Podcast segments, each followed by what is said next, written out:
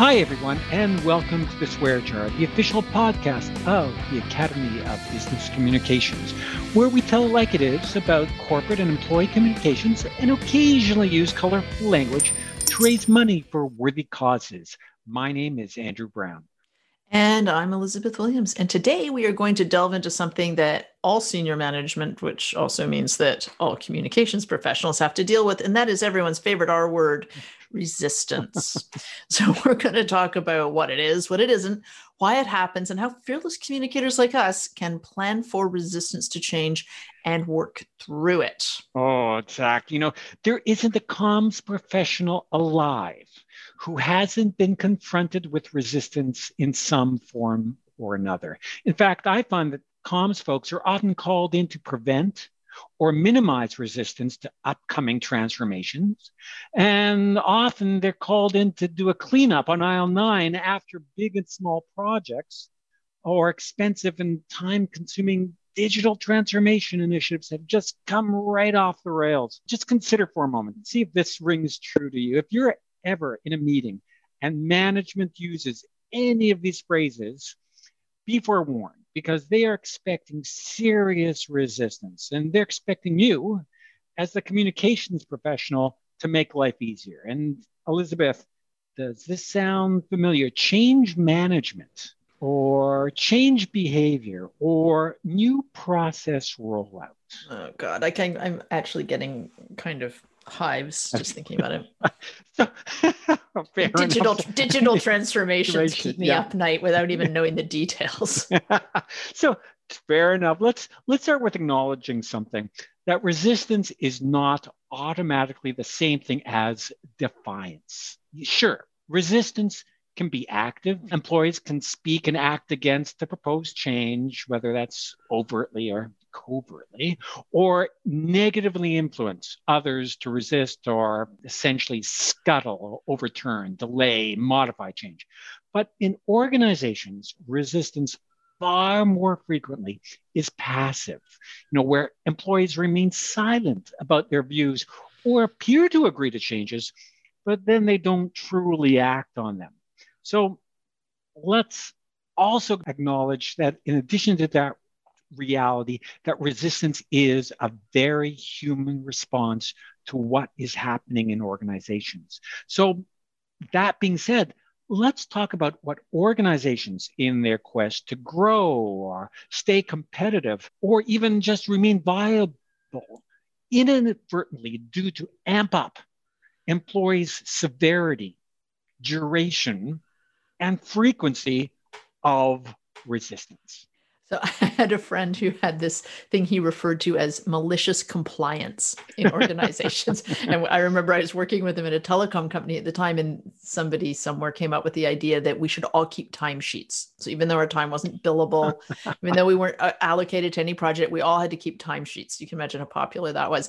And right. So very early on, it became obvious that nobody was actually looking at the timesheets.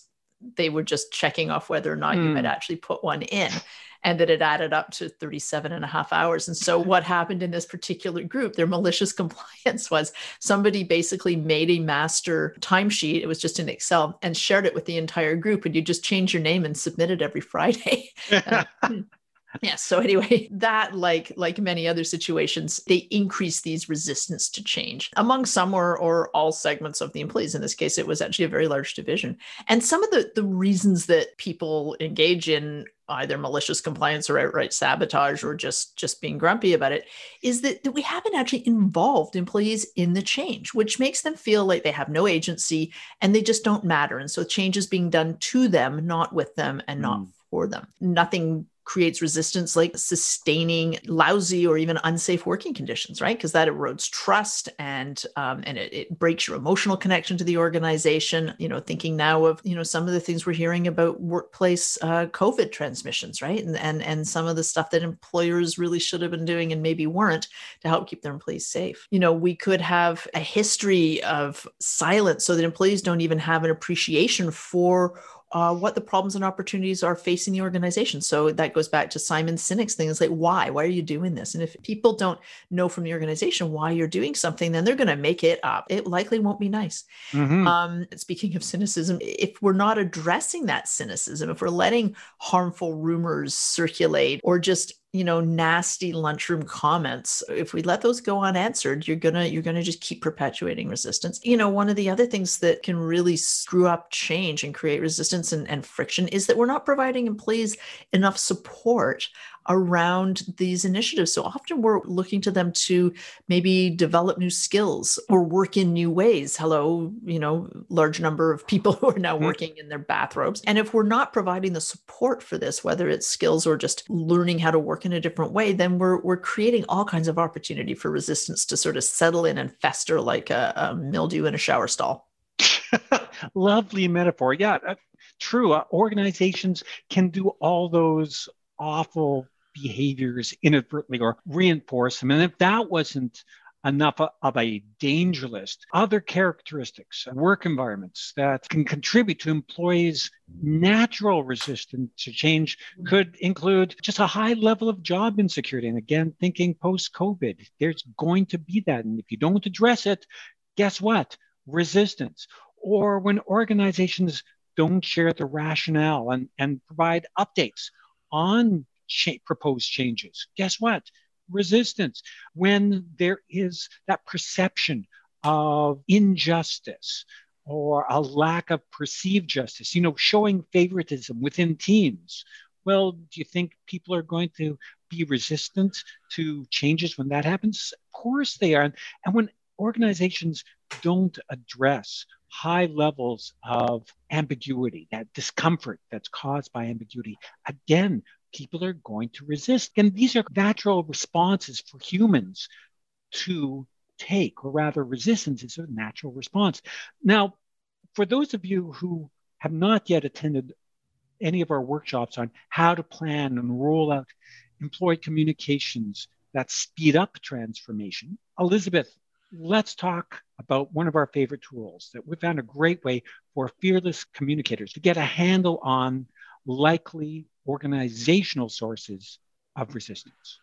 Well, and of course, you were talking about what I call the best chart ever. And mm. it's, yes, and it's a model um, by a guy named Timothy P. Knoster, who presented it in nineteen ninety-one at a very technical conference. He's a professor at the Bloomsburg University of Pennsylvania, and it, it's become known as Knoster's model of managing complex change.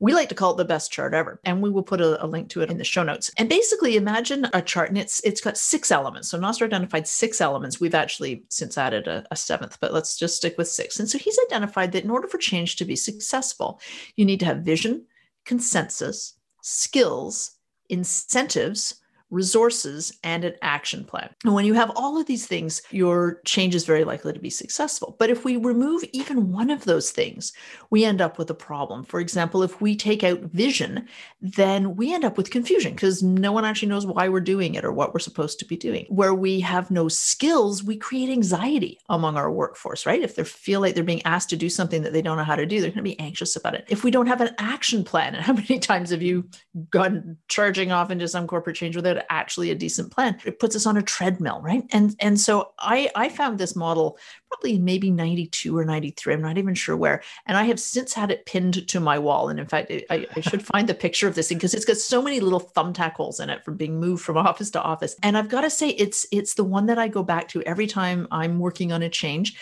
Uh, and one of the things I love about it is it's really boss friendly. And I mm. can slap this sucker in front of an executive who doesn't actually think that I know what I'm doing. And it's a fantastic diagnostic tool. So if, if we're looking, we're saying, you know, you've got a lot of people who are feeling really anxious and they're going, well, why are they feeling anxious? Hmm. Maybe they're worried that they don't have the skills to manage this change. And so it's very boss friendly. And as I said, we will put a link in the show notes to, uh, to the model. Are always happy to talk about that framework. What I love about that framework is not only is it a diagnostic tool, but it also helps to predict where there are gaps or where there could be gaps. So even before a change process gets underway, before resistance can start to take root, use that tool in planning the change, and your world of hurt can go down considerably. So great tool, the Knoster framework. And of course, in addition to all those great things organizations do, we can't really discuss the topic of employee resistance to change without recognizing and acknowledging that it isn't solely driven because of what an organization is or isn't doing well. It is also something that we must think about as being contributed by individual factors.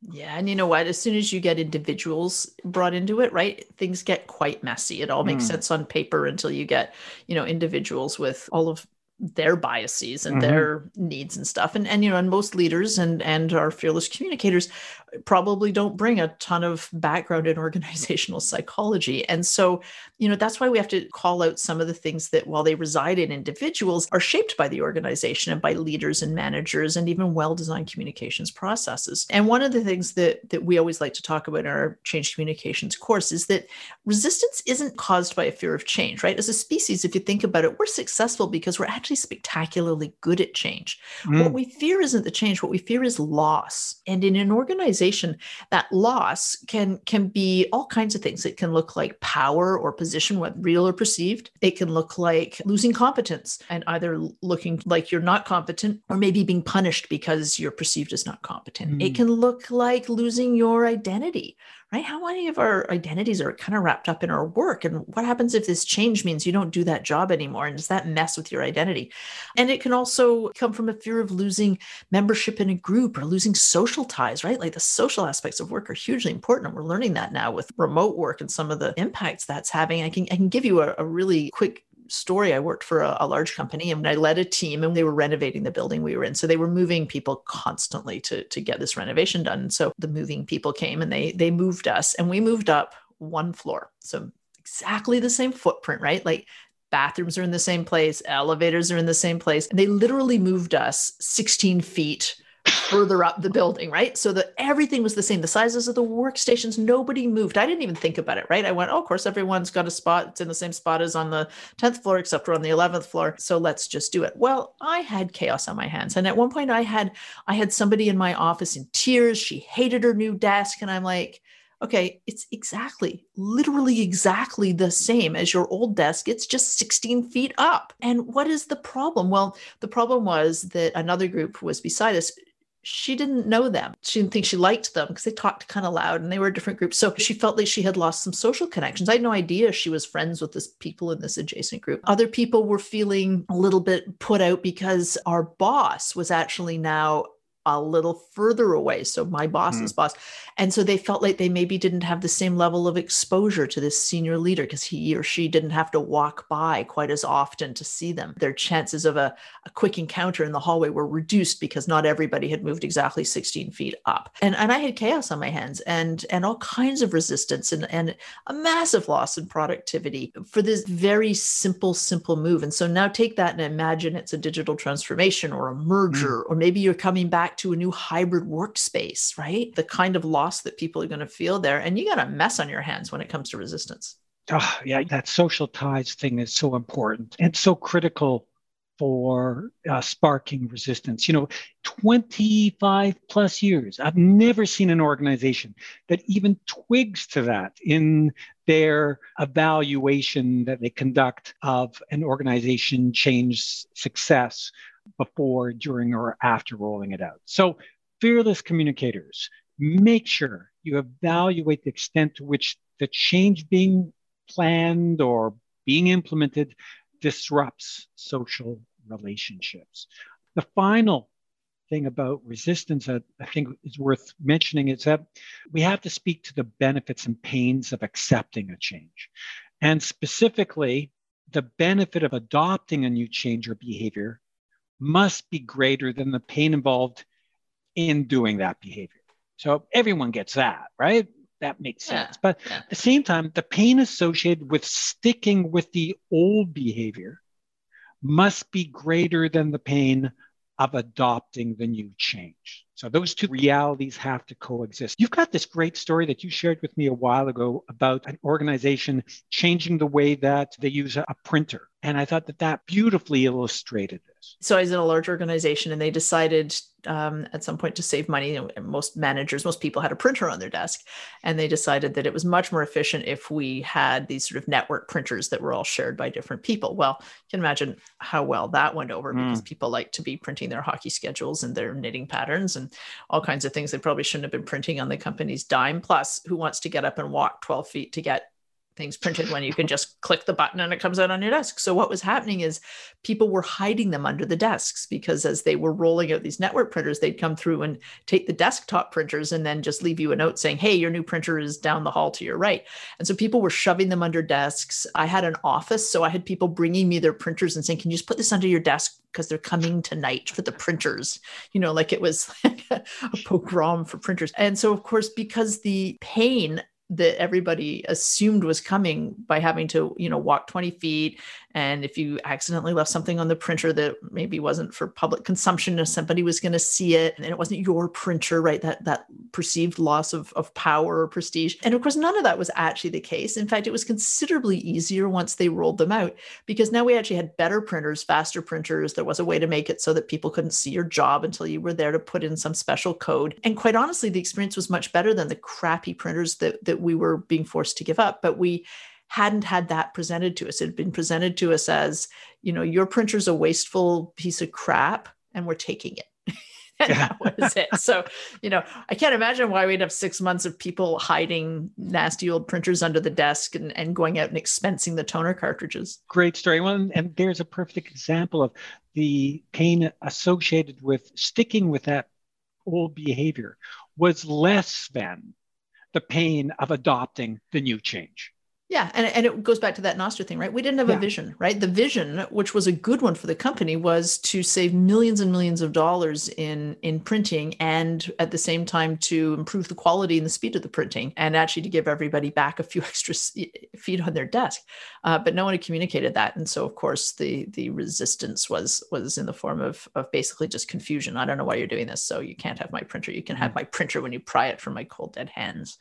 So, all right, let's, let's move on to the part of our, our podcast where we shamelessly promote things. And Fearless Communicators, we're recording this in early twenty twenty-one, and we have a very big year coming up.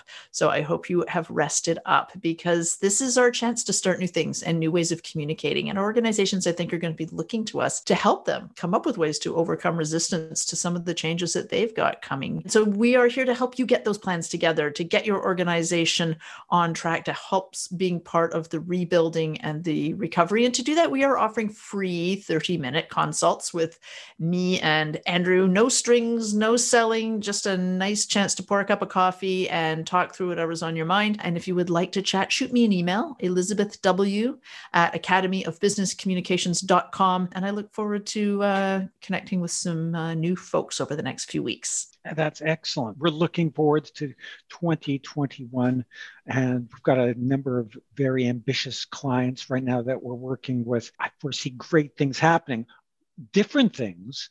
And yes, there's going to be resistance, and that's okay. Speaking about resistance, uh, the topic of our discussion today, I have to thank you. This is an often neglected conversation. It's one of those topics that is under the radar, and people are afraid to talk about it, ill-equipped to talk about it. And because of that, it really doesn't get addressed. And so that just cascades into a whole bunch of garbage, unfortunately. So thank you for this, Elizabeth. A couple of the points I'd like to just identify that I think are important. One, the Knoster tool. That's a great resource. Two, uh, resistance is not always the same as defiance, but acknowledge that it's human. Listen for the reason why, or anticipate. Ask a lot of questions. Again, we're big on listening and having a good listening strategy. And if that is in place, you can actually identify potential sources of resistance even before they start to kick in. Elizabeth, is there anything that you'd like to emphasize or summarize? I think just the importance of recognizing the fear of loss, right? So we don't mm. fear change, we fear loss. And if you're not sure where you're getting resistance, or you're not sure why you're getting a particular bit of resistance, think about what these people or these groups might be thinking that they are losing as a result of this change, and go from there. Well, as always, we like to review what's caught our attention over the last little while. Elizabeth, what are you reading, watching, or listening to that you think our listeners would find interesting? Well, I just finished a book. It's a very, very small book, so you can read it in an afternoon, as I did. And it's called You Are a Writer, So Start Acting Like One. And it's by Jeff Goins, who, if you don't know, he has a, a wonderful blog that he does on writing. And um, since most fearless communicators either started out as writers, like journalists, like I'm, you know, where failed journalists go, um, or maybe you are harboring some ambition of cranking out a novel, a poem, an epic thing, or just a, a book. I can't recommend this enough. It's just down to earth. As I said, it's very brief. It's just practical tips for finding your voice, sticking with it. If the communications thing doesn't work out, uh, he's got some great tips for how you can be a freelancer. But if, like us, you make your living with your words, then it's a, a wonderful little primer to help you get refocused for the monumental number of words you are going to be cranking out this year. So uh, Jeff Goins, You Are a Writer, So Start Acting Like One. And we will put a link in the show notes. Excellent. Thank you. For my part, I've just been constantly being drawn back to a McKinsey article on disillusionment. I don't have the title, but it will be included in the show notes. And it talks about the disillusionment that we experience because of transformative change. And the, the disillusionment will kick our motivation, it'll kick our mental health and our energy. And unfortunately, in some organizations, senior leaders, well-intentioned, can make things worse when they are unaware of the disconnect between where they are emotionally and where their employees are. And so that prolongs the dis- disillusionment and it can emphasize it. So Uh, really interesting article, something that I think all fearless communicators will relate to and it will resonate with them. And there's some actionable steps for people to take. So I, I'll make sure that that's in our show notes, McKinsey article on disillusionment. Yeah, you know, nothing kills trust, right? like mm. like a, a disillusioned workforce. So I'm looking forward to reading that too. So we hope you had as much fun uh, as we did today talking about resistance. And if you liked this podcast, please leave a rating and better still subscribe to us wherever you listen to your podcasts. And of course, we welcome your thoughts, suggestions, uh, ideas for other topics. Just send us a message via trusty email to info at academy of business communications dot com and we'll get back to you as soon as we can. Terrific. And a shout out to Peter Linsman, our patient and intrepid editor, and Simon Gladstone, who takes care of our websites and web presence. Elizabeth, as always, thank you. And for all our listeners of the Swear Jar, stay fearless. Bye for now.